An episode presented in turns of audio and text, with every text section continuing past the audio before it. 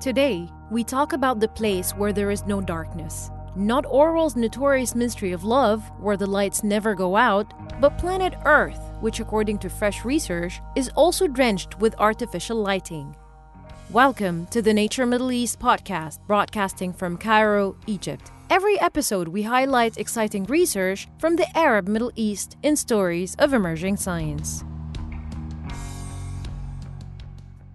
We're losing our nights, quite literally, and the phenomena is worldwide. Artificial lighting is increasing at an alarming rate, in turn, increasing energy demand and light pollution. In short, we as humans are being robbed of the much needed nighttime darkness, and it's affecting our health and our environments. This is a new episode of Nature Middle East podcast. I'm Pakinam Amer, and today we're discussing the loss of night on a planetary scale. The world we live in is governed by natural cycles of light and darkness, or variations of each, with the exception of moonlight and events like volcanoes, auroras, wildfires, and lightning. There aren't many sources of naturally occurring nightlight in nature.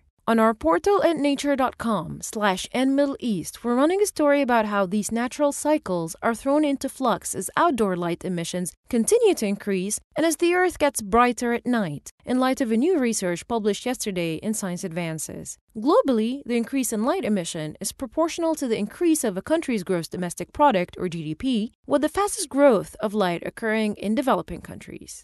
Since the first emergence of life, the biological world is organized to a large extent by natural cycles of variation in light. So, for instance, daily, seasonal cycles. And this variation triggers a wide range of processes, from gene expression to ecosystem functions. Uh, from an evolutionary perspective now, artificial light at night is a very new stressor. The problem is that uh, light has been introduced in places, times, and intensities at which it does not naturally occur, and many organisms that had no chance uh, uh, to adapt to this new stressor. As a consequence, natural light cycles have been fundamentally disrupted by the introduction of artificial light into the nighttime environment.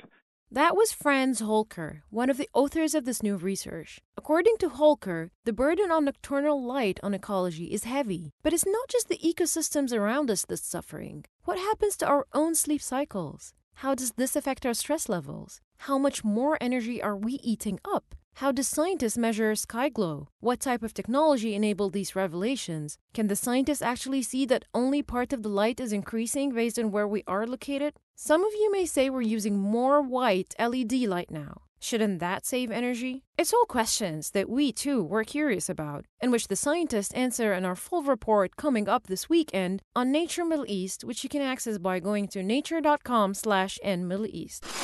Make sure to also check out the range of our coverage this week. From new research that may explain why MERS infections occur even without direct contact with camels or other carriers by Lakshini Mendis, to how the domestication of large animals led to larger wealth gaps in a news feature by Nadia Awady. And finally, our writer Kira Walker digs deeper into Iraqi Kurdistan's archaeological heritage. She looks at a field that is as equally challenging as it is promising. If you've enjoyed this episode, make sure you follow us on SoundCloud and iTunes. You can also subscribe to our bi weekly newsletter to have the latest news and feature stories delivered right to your email. I'm Pakinam Amer. Thank you for listening.